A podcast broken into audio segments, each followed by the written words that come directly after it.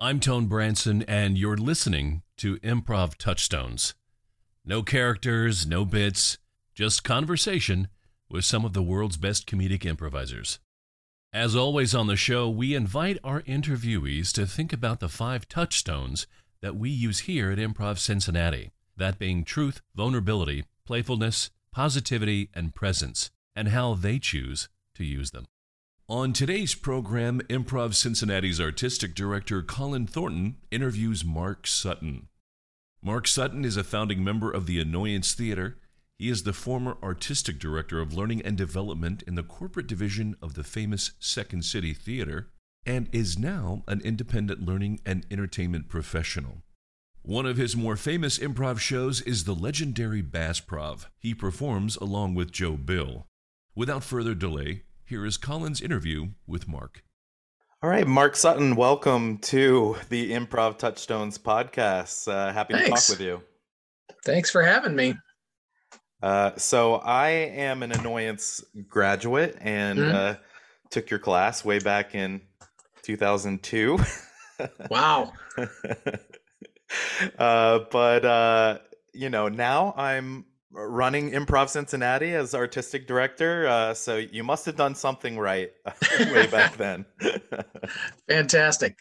and I became friends with you in the last couple of years on Facebook and saw that you are a big fan of the Cincinnati Bengals and the Cincinnati Reds. And I said, I got to get this guy here. yeah, as you can see, my uh, this is part of my Reds wall. yeah. So, You got autographs and everything. oh yeah, Uh, so, and am I right that you grew up in Indiana, right? I did. My hometown in Indiana is um, if you drew a line between Chicago, where I am now, and Cincinnati, my hometown would fall pretty much in the middle of that line. So, growing up as a kid, you had your choice. You were either a Cub fan or a Reds fan, and I started liking baseball right around 1970, so it was pretty easy choice. nice. So, do you make it down here often to see a game? You know, I don't. I uh, the last time the last time I was down there was probably I don't know five or six years ago. Um, I- I do a job through Second City with Major League Baseball and the Players Association, and through that job, I got to become friends with George Grant. And George got me and my family tickets when we were doing a family trip down there. So that's the last time I've been. But I, I try to see them whenever they come to Wrigley Field or if they play the White Sox, stuff like that. Well, we're definitely hooking you up when you come down. Uh, yeah, so- I'm excited. right behind home plate. Uh, it'll be great. And one of the things that you're doing here in Cincinnati is Bassprov. And I wanted to talk to you about Bassprov because for me, I feel like it came at a time, uh, what I call the renaissance of uh, Chicago long form, where people were doing tag outs and split edits and swinging door and um, coming up with um, all kinds of formats. And Bassprov felt like a reaction to that almost. uh, you guys do all your fancy stuff. We're going to keep it simple. Talk to me Mhm. about how Bassprov started and, and what it's all about. Yeah, well, it's it's weird. Um, we just did the show at the um, uh, the World Comedy Expo just about a week ago, and Joe talked about that a little bit. So we used to do a show at Annoyance, a late night, sort of a wild anything goes improv show called the Screw Puppies, which you might remember. And uh, the Screw Puppies was it was the last show of the week. It was after Coed Prison Sluts on Saturday, and basically, the format of the Screw Puppies was we'd get a bunch of people who were around and we'd go across the street and we'd get a case and a half of beer. And the idea was we take one suggestion and we're just going to be try to be as funny as we can until the beer runs out. That was the format of the show. And uh, so one time in that show, Joe and I found ourselves on stage because we would uh, the edits in that show were blackouts. We would rotate on lights, so it looked like a sketch show, but it was really improvised. And um, and Joe and I find ourselves on stage, and we're sitting in chairs, and we're kind of you know yay apart, and we just start talking, and we act like we're fishing, and the and whoever was on the lights just let the scene go for a while, and they just let it go, and they let it go. and and we had had a term at the annoyance for a scene that kind of went long and it was always called a fishing scene and th- so we thought well this is actually a fishing scene. And then we started bringing those characters back recurring in in screw puppies. Every once in a while we do it. So when we closed the annoyance um, for a while we thought well what if we made those guys into a show? And we toyed around with a lot of different stuff. Like we we talked about you know being in the boat and if somebody was telling a story about something that happened you know the the earlier in the day or whatever that we would leap from the boat play that scene out switch characters all that stuff and then um, the more we talked about that the more we were like no you know what let's just see what happens if we stay in the boat the whole time and we're confined and we only have so much business to do and we just have to drive this show on personality patterns dialogue stuff like that Nice. So, and you guys play the same characters. Uh, was it Earl Hinkle and donnie weaver yeah Donnie Weaver? And uh, are are those characters kind of from your own own life, or just uh, Yeah. They're- familiar they're characters probably- from Indiana?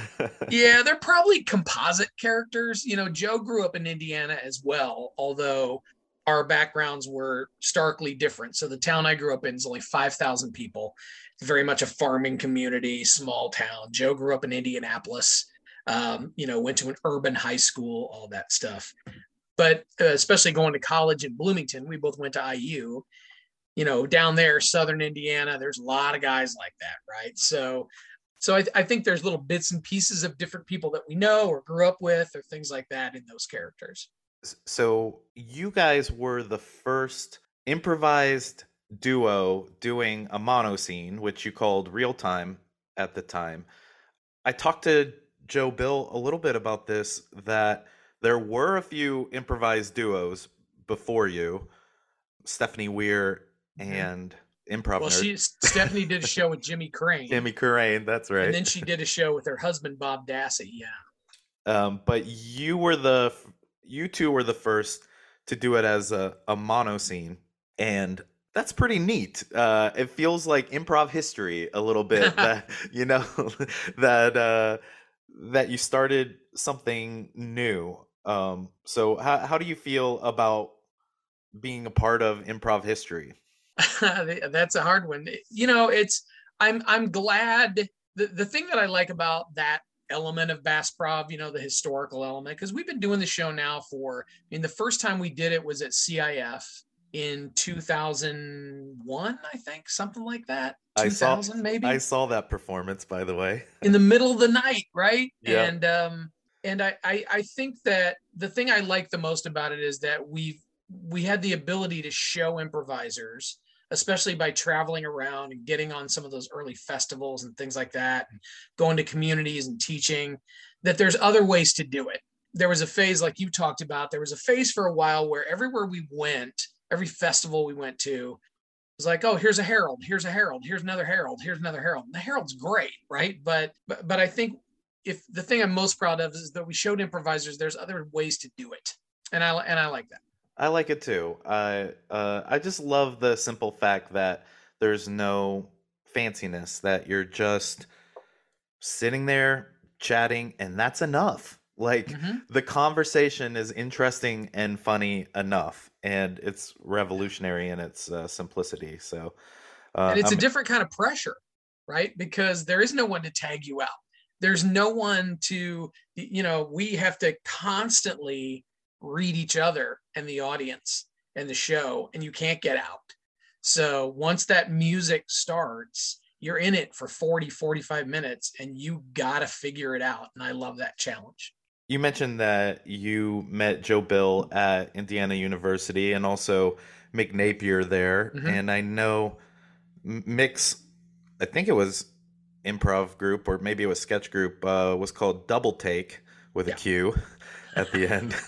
and uh, uh, I really resonated with Mick, you know, starting a college improv group uh, that I started my college improv group at Western Kentucky University, and Nice. um, they're still going to this day, unbelievably, great. like almost 25 years later. But Um, talk about those early days where you guys were kind of figuring out what improv is all about mm-hmm. and how to do it. And I'm assuming you probably trained yourselves. Um, yeah, pretty much. Mick had seen a show at Second City, and I knew Mick prior to that. We were uh, we were friends from the dorm, you know, and uh, and he was a theater guy, and I knew a couple, you know, I knew a bunch of his friends through theater and parties and things like that. And um, he came one year and saw a show at Second City, bought the book Something Wonderful right away from Jeffrey Sweet, and decided he was going to start an improv group, a sketch comedy improv group, because he wanted to do that. So he did, and he started one. And the first year they performed, I wasn't in the group. Um, they they had a they had auditions, and Joe auditioned and got in, and several other very talented people. And then between the first year and the second year, they lost two people, and then I came into the group but you know we were dumb enough back then you're college kids right? You were there. So it's like oh we're we we hooked up with this bar and it's like we've got a saturday night show two shows a night at this place called the rathskeller and we're going to do an original sketch comedy show every week. And then all of a sudden it's like whoa we got to write a sketch comedy show. So we started putting in some improv and we started bringing some sketches back you know and and we learned so much because it was like oh that's why that's one of the reasons on SNL they have those characters that come back a lot because it's easier to write a sketch for a character you already know than to start right. from scratch if you have to put a new show up every week. So yeah, it was it was trial by fire for sure. You, you definitely put in your your 10,000 hours um, yeah. there. Something happened between Indiana and Chicago that created the juggernaut that that is annoyance or it, maybe it was a slower build than I'm imagining but mm-hmm. I feel like you guys moved to Chicago and then took the place by storm and it was like where did these guys come from? sort of deal but am I wrong? Was it a slower build than than I know? Well it it was it was definitely tenuous in the beginning so I didn't come with everybody else. I came a little bit late. I was always a little bit behind the curve, right? And so so Mick and Joe had come up and they'd started taking class at Improv Olympic and through that met some other great people like Dave Razowsky and Richard Laible and people like that, Tim Meadows. And so they started working on a show called Splatter Theater. And and really the whole the whole push of annoyance was we want to go back to what the the playwrights theater club wanted to do, and that was use improv to create plays. So, you know, so Second City was using it for sketch, Improv Olympic was pure performance. We wanted to find a new spot. It's like we're gonna do full length plays, but we're gonna write them collectively through improvisation. So that's how it all started. And so the first show was Splatter Theater, and then we did Splatter Theater 2 and almost went belly up, like lost a ton of money, people were scattered to the wind and and out of a whole bunch of people we had about nine people left. And the idea was we're going to do one more show to try to get out of debt and then we'll see what happens. And that was co-ed prison sluts which you know then ran for 11 years and started really the drive of of what the annoyance became Wow. So, and Splatter Theater, if I am remembering the lore correctly, because I never saw it, but was just full of blood. Like there was so much blood that yeah. when you guys left that theater, the blood was caked into the cracks of the floors, right? And Fake blood, stage. obviously. Yeah. Yeah. Yeah. It was it was a slasher movie done live on stage. So all the effects were, you know, people were rigged up with blood packs and all this stuff, and and everything was painted white. Everybody wore white. Everything was white at the start of the show, and by the end of the show, everything was covered with blood and the co-ed prison sluts i feel like gave annoyance this patina of we're the misfits you know like uh, we're not going to do things like second city or io we're to kind of cut against our uh, against the grain and do our own thing talk about that show and the impact that it had on chicago yeah, you know, it, you're you're absolutely right. It was we, we got to we got to find a spot. We got to find a place for ourselves, right? So, you know, what's not being done? Well, there's no super dirty musical comedies out there. Let's see if we can figure that out. Cuz you know, you can't you can do a sketch show in Chicago, but you're always going to get p- compared to Second City. Yeah. So, what else can we do? So this it was a kind of a weird idea and it really was born from the idea one day Mick was like, "Oh, what if we did a show where a guy in a dress fought a clown?" And that was the original. That was the nugget, and, and everything was yes handed off that. But uh, and then when we opened the show, it was uh, it's free to get in, and you pay to get out. That packed the house every night because everybody's like, "I'll take a chance on it. It doesn't cost anything." Pay and some out. people would give you, yeah. And then and then after the show, like two people from the cast would come up and go, "Hey, this is why we do this. You know, we're we're trying to just make rent and make this show and build a following. So on your way out, you know, you pay what you thought this show was worth." And some people would pay five bucks, and some people would pay twenty and we had a bunch of kids who would come all the time. They would hardly ever pay anything but they were spreading the word. It was like free marketing. Go see this show. Go see this show. And so the show really you know obtained a, a real following over the over that time.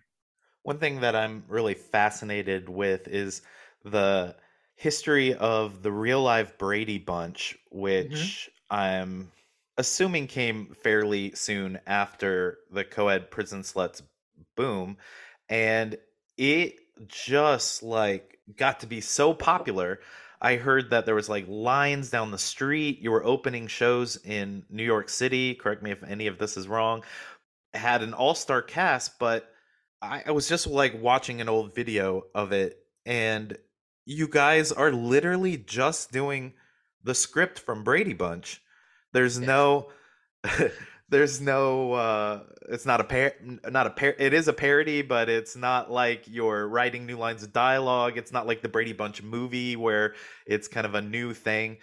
Y- and i'm so interested in how that worked because people were loving it and laughing their asses off in the video and i'm like what? They're just doing the episode? I don't understand how Yeah. this is so funny you and me both man it's the power of nostalgia i guess right especially at I, the I think there was some of that, and it, it was just having that sort of communal experience, right?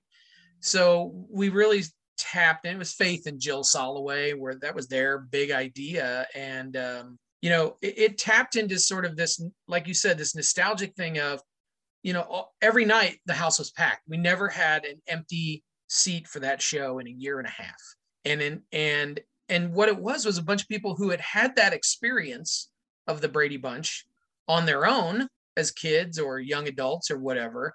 But now they got to have that experience collectively Mm. in real time.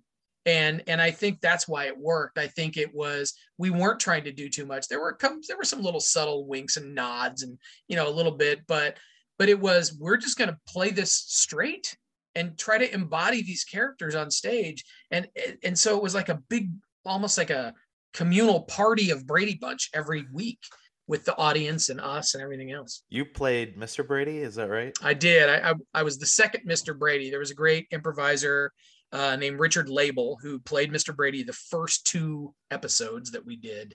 And then I took over from there and played it the rest of the time. And then when the show went to New York, Andy Richter took my place and played Mr. Brady in New York. Yeah, there's a few people who were of note in this. Mhm. Uh, Andy Richter would be one, um, Mhm. and Melanie Hustle. Melanie Hutsell, uh, she played uh, Jan, and she, uh, she then of course was on Saturday Night Live for for many years. Uh, Jane Lynch played Carol, my wife. Jane She Lynch from Mrs. Glee, Brady.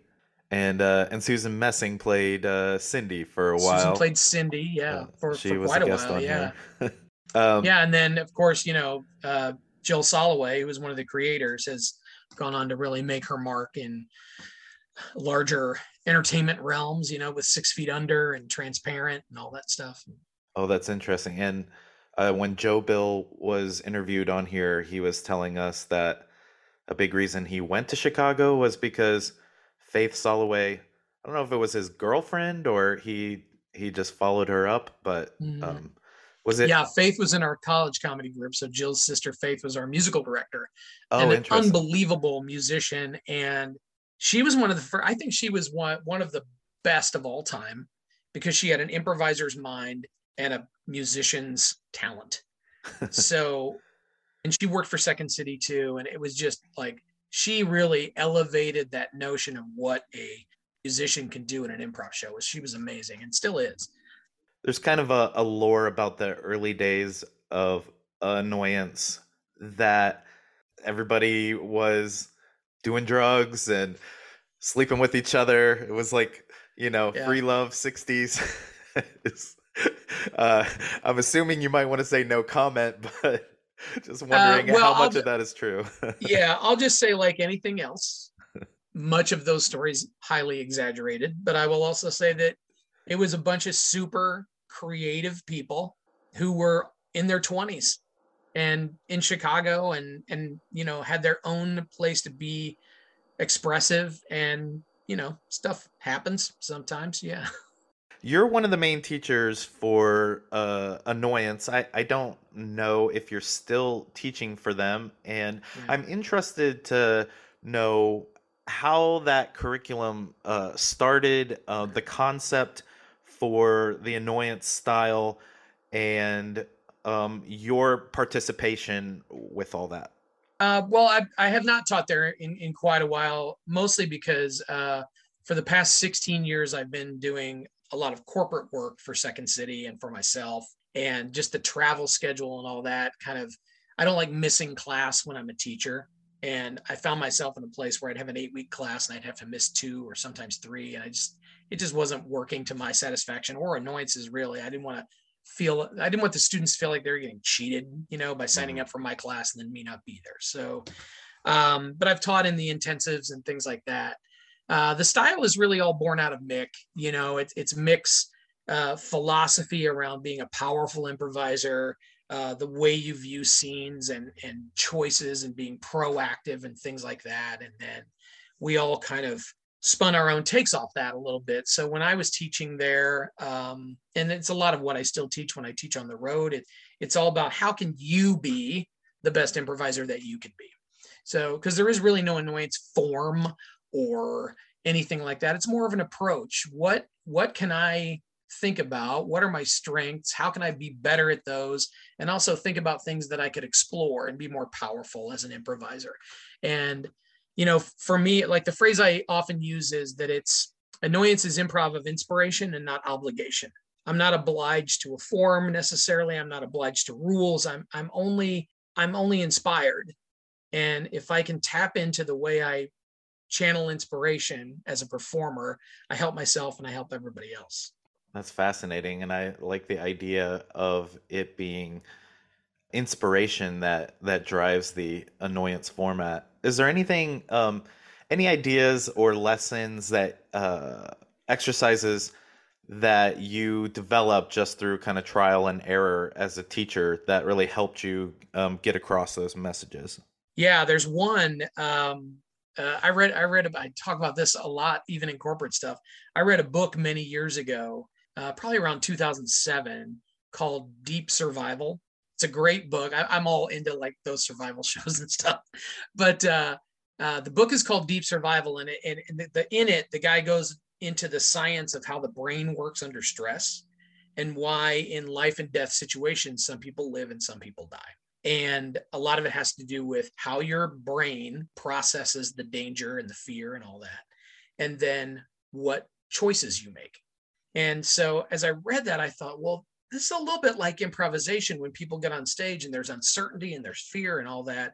And one of the things he talked about was how people who live have a really high ability to assess the situation as it is and then make choices based on what's actually happening. Mm, people who die are people who try to make the situation what they want it or need it to be in order to be comfortable and then it goes south and so i started teaching that in improvisation. It's like well what are you trying to do? Are you are you really seeing what's happening or are you trying to make something happen that's not there? And so i started developing exercises around you know you can only respond to what was just said to you. Don't think about anything else. And really like condensing the scene into this one moment and then taking it moment to moment. And and that's where the phrase came out you know you have to play the scene that you're in not the scene that you want to be in oh, I love that. You have to because the scene the that you want to be in doesn't exist only the scene that you're in so how do we make this great I when I teach, I I call that concept follow the drift. And basically, if you are paying attention to the last thing that that was said, that you'll find that your scene is drifting in a direction that maybe you didn't expect because it's Mhm. organically being created in real time. And sometimes you're like, well, I can't drift in that way. I got to bring it back to this main thing. But no, like, let's see it drift, you know, like, Mhm. let's see the milkman uh, talking to the housewife and they realize that they have the same bulldog or whatever it is, you know, like that. Um, you're like, well, it can't all be about a bulldog. Maybe it is, you know. Maybe that idea in your head that like the milkman is going to seduce the housewife, that's not the scene. They're just chatting about bulldogs, and Yeah. that's okay. and you might discover a hundred things in that. Yeah, I, I talk about you have a choice, right? You can either do a scene that's this deep and this wide, or you can do a scene that's this wide and this deep, right? And I'd rather do that scene. Let's let's tunnel down into those characters, into that scene, see what's going to happen. I love that, and I think um, uh, Craig Cackowski uh, says something similar, and I think it's it, that that we're all kind of finding that the best way to improvise is being in the moment and and going with the flow, and sometimes that is narrowing down your choices and instead of branching off. I hear people say yes, but you know, and I'm like, no, uh, that sounds like a trigger word for me, the but, because I feel like you're saying, yeah, I hear you, but my idea is this branch away. And we don't want to Yeah. branch, we want to converge. Mhm. you teach corporate improv, Yeah. and that must be a different sort of uh, beast. You know, we do a bit of that here. And uh, talk about how that's different than, you know, teaching a regular improv student.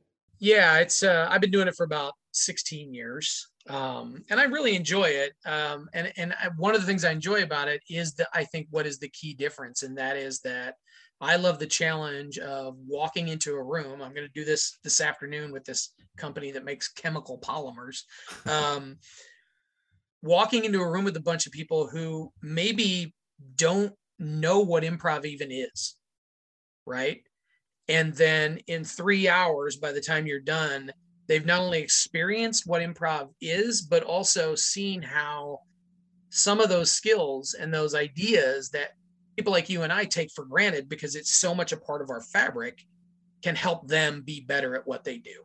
Mhm. and and that's what i love about it. And that's always my goal when i walk in the room. What what are you going to walk away from in three hours uh, that you didn't even know existed when i walked in this room that now you're going to go back to work and go oh man i'm going to use that that's going to help me i love that part of it The Improv Touchstones podcast is inspired by our, our five touchstones uh, truth, vulnerability, positivity, playfulness, and presence. Um, these are just five qualities of an improviser that I prefer. and Mhm. uh, so I try to share them with our students uh, so that they know this is what we're going for at Improv Cincinnati. Is there any of those five touchstones that you click with a little bit more than the others? uh, for me i think it's vulnerability Mm. you know i it's how i personally improvise uh, i don't shy away from being affected i think to really play scenes and to to act through scenes which is what we are. We're actors. We just don't have a script. The ability to be affected is huge because if i'm in the audience and i see you being affected it opens the door for me to be more affected. And and then the belief comes in especially in long form and scenic improvisation because that's the real challenge right? Do i believe what's happening? Do i believe these guys or these women or whoever's up there so that idea of vulnerability and being affected i think for me is is huge Yeah, we we really want to have those moments as an audience too, where we lean in, like what's going to happen next. Because sometimes it's not about the laughter, and when you're vulnerable, you allow a different sort of audience experience that's equally satisfying as as laughter. But sometimes it's not shenanigans and jokes. Sometimes it's it's just realness. Absolutely. You know, and, and I often say about Bassprov, I've said this in other interviews about Bassprov. I, I don't care if you sit for 40 minutes in Bassprov and don't laugh once. I don't care if you laugh at all. But I know that when you leave the show, you're going to be affected by something. I don't know what it is, but something is gonna something's gonna make you do that at least once. Um, and that's that's cool. That's what I love. You and Joe Bill must have a kind of a a kindred uh, spirit or a you know uh, it seems like you have a, a chemistry and and click in in a certain way. Um, what is it that you guys have in common that you know makes Bassprov work so well? Well i think one is shared experience right? We've been performing together in some form or another since we were in our 20s mm-hmm. and and we often say that like a show like Bassprov we couldn't have done we couldn't have done this show 30 years ago Right. It, it came at the right time because we'd both been through ups and downs in our lives. We both had that experience. We both shared in that experience with each other because we've been friends for so long. So all of those things kind of feed into the show. But I, I think too, it, it, it is sort of that annoyance connection. And we're both coming from the same place. And that's another thing I love about the annoyance approach is we don't all have to improvise the same way as long as we are keep the same things in mind. So Joe's a completely different kind of improviser than I am, but it works because we're both seeing the scene in the same way, even though our our ways of getting through the scene might be completely different. Um, but yeah, I mean, now we don't see each other as much. You know, I've got two kids, and you know, he's got kids, and he's in Europe right now. You know, traveling around Europe, and so, but it, but it's funny, like you know, that we can come together. We did Bassprov at this festival for the first time in live. We did it a couple video times but we did it live for the first time in two years. And it was just like here we are. We're back in the boat. Let's go. Uh, and so that's a very comforting thought that you as soon as we put on those mission hats it's like we're right back there. Uh, have you ever had a moment in Bassprov when you're improvising and you uh it was like so powerful that you cried or almost want to cry yeah a, a couple times, yeah. A long time ago. For some reason, I don't know why, we were in Seattle, I believe it was, and we started talking about To Kill a Mockingbird, which is my favorite movie and favorite book. And and Joe's character, because he, you know, he tends to be goofy sometimes, just talking about Boo Radley, you know. He's like, I've never seen it. All I know is Boo Radley, just Boo Radley. I'm like, it's more than Boo Radley. And we start we start unpacking the movie and the themes and all that. And then I start recounting my favorite scene in the whole movie, which is after the trial when uh, Scout is up in the balcony with all the African American citizens because they're not allowed downstairs, and and Atticus is the only one left, and he starts to pack up his stuff and leave, and they all stand, and I'm getting chills right now talking. Yeah. Because they all stand up, and the Reverend looks down at Scout and says, "You know, Miss Jean Louise, stand up. Your father's passing." And I'm doing it right now, man. Yeah. Why'd you do this to me? Every time I think of that scene, I start, I get uh, choked up because it's yeah. like, this is your father, right? And yeah. it, it didn't affect me till I became a father. So when I started talking about that, I was just like, right, right in the middle of the show, and it was, yeah. Oh crazy. wow! Well, I mean, it must have been so amazing to experience, you know, for the audience just to like be a part of such a powerful conversation and also really speaks to your sense of vulnerability in that moment. I think you know most people would try to drift away from something that gets them so emotional and mm. to allow it to happen is pretty neat. Yeah. Uh, speaking of drifted away, we drifted away from the touchstones. I'm glad we did, but um, I always ask if you had a, a sixth touchstone to add to my list of five um, a quality that you think every improviser should have, um, what would you add to the list? Uh, yeah, I thought about that this morning. Um, I, I think it might be agility. I think for me, it would be agility.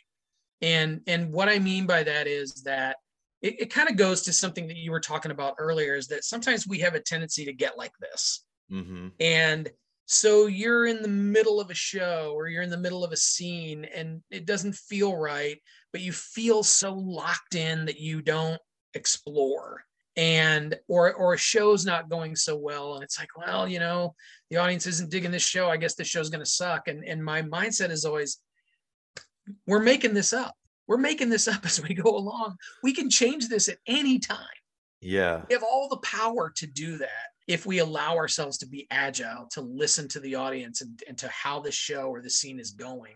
And I often have improvisers, you know, after a scene that didn't go well, I'll say, "Well, what were you thinking, you know, in this moment?" And so many times improvisers will say, "Well, I wanted to do this, but I was afraid if I did it, I would mess the scene up." Mm-hmm. And my response is always, "Well, if you're thinking that, the scene is already messed up. If that's yeah. where your brain is, the scene's already messed up. So, what are your choices?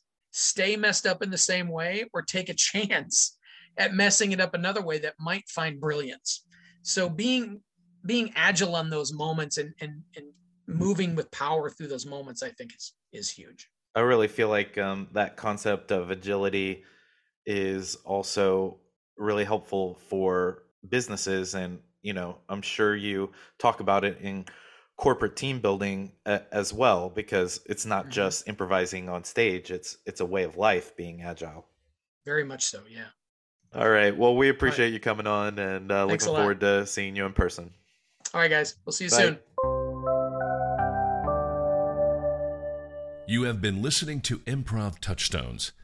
If you like what you heard we'd love to hear from you leave a review or send your thoughts or suggestions to info at improvcincinnati.com.